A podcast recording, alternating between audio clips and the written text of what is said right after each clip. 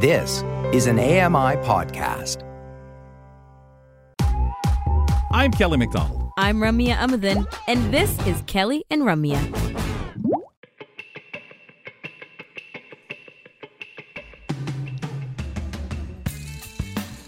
Welcome to Hour 2 of Kelly and Ramya with Grant Hardy filling in for Ramya Amuthan. She is a little under the weather. We are keeping our fingers crossed, sending her some positive thoughts, and we hope she'll be back next week, although Brock Richardson is going to be with you tomorrow, so that's going to be cool.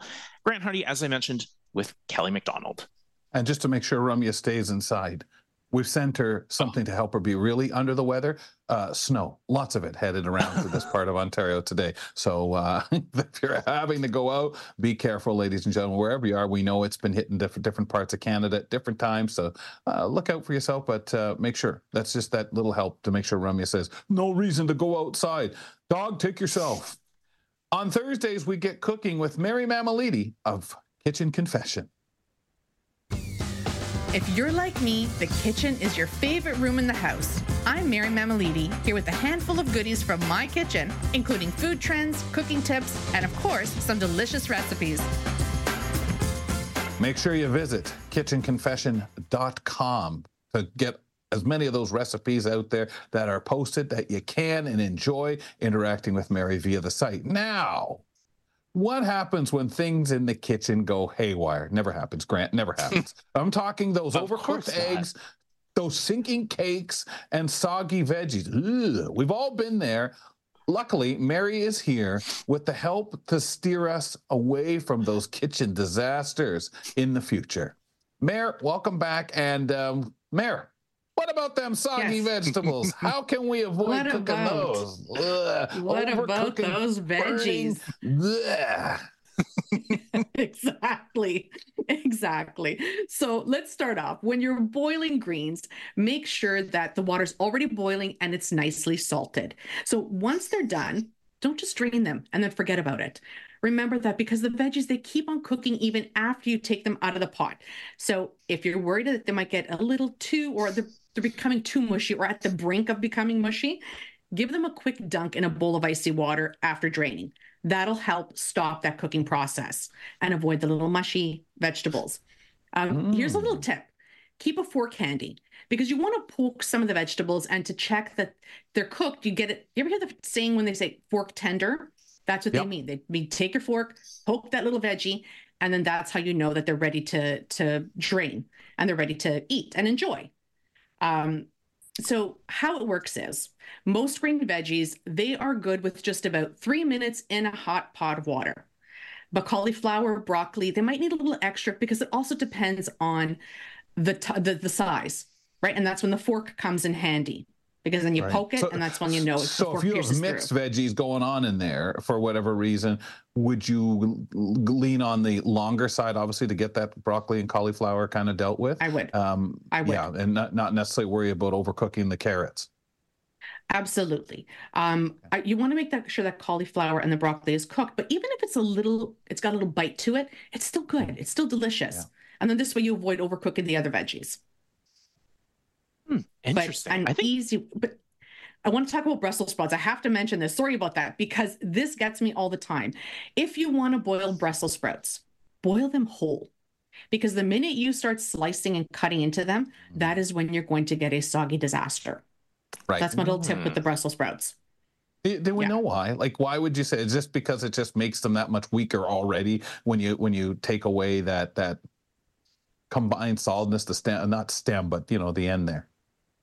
Well, because in the Brussels sprouts are like a little mini cabbage, so they're all leaves and they're tightly meshed together. So the minute you slice into that, it opens everything up, and the water can flow through, and it cooks everything a lot quicker.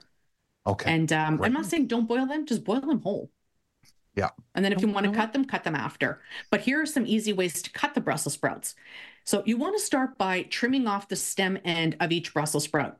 You want to use a sharp knife while doing this, and because this removes any dry or discolored parts of the Brussels sprout.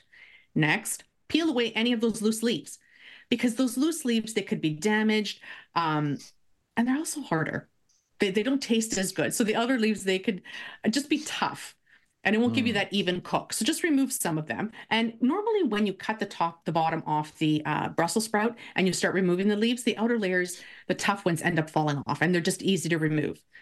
Having the Brussels sprouts. This is key because I want everyone to be safe when you're doing this. They're little round little buggers. They can roll around everywhere, right? So you want to stabilize them. Hey, so place that in the living room. Exactly. Where'd you go? Me, it's usually stop, drop, and roll in the kitchen until I find whatever it is I drop. Yeah, that's honestly the toughest thing about cutting things in the kitchen. I'm surprised there's not. So I guess this would be tough to do some sort of a like cutting board bowl or something that slopes down. But yeah, how do you cut those really tiny things that just roll away right away? Roll? Oh my goodness! All you have, easy peasy. Put a rimmed baking sheet underneath your cutting board. So place your cutting board inside that rimmed baking sheet. So when you're cutting and they roll, your baking sheet will actually keep everything in that area. So we don't have to go searching for it. Yeah. What is Leanne Barta tells us too, to keep track of some of those things. Keep your takeout containers from like Swiss Chalet and stuff that already have, and do either cutting in there or just keeping your things in there that you do worry they're going to roll, whether it's, like you say, before you do your Brussels or if you are going to cut, so that those things just don't get away on you. Yeah, yeah. I mean, nothing this like way you keep falling into the soapy water. Yeah, soapy water, and then anywhere. They get everywhere. So what I want you to do is take that Brussels sprout. Once you've trimmed the bottom, trim the end off of that, place that trim end of the Brussels sprout flat side down on the cutting board. It stabilizes that little Brussels sprout. And then you can carefully slice that in half from top to bottom. Quartering it, again, just take that half, place it that half flat side down onto your cutting board, and then slice that in half again. It's all about keeping it secure. Super good tips for our veggies. And Kelly, you gave me an excuse to order in more, so I appreciate both of you for your help today. All right, let's chat about eggs. They're very nutritious. They're very tiny, but yet apparently they're at the root of many cooking disasters. So how can we try to avoid overcooking, avoid them sticking to the pan, avoid them being the downer of our evening or morning? Whenever you choose to eat them and enjoy them. Okay, let's talk all about eggs. So they cook up really quickly, right? They don't stop when you remove them from the pan either. So they keep on cooking. So for omelets, flip them over while the middle is still runny. So here's how to tell. If it's time to flip, what you want to do is take the spatula, run that along the outer edge of the egg, on the inside of the pan.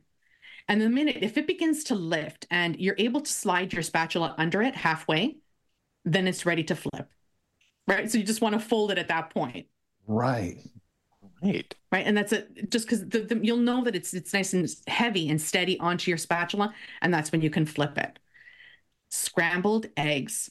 Those should be cooked over medium heat, right? You want them all to play together happily and nicely in the pan. You don't want to scorch them, and no one wants to get upset. So keep that on a medium heat. You don't want to go too high of a flame on that. For a perfect boiled egg, bring the water to a boil, gently drop the eggs into the pot, and then cook them for about 6 minutes. If you're looking for like a fairly runny yolk, 7 for a firmer, more creamier yolk, which is one of my favorites.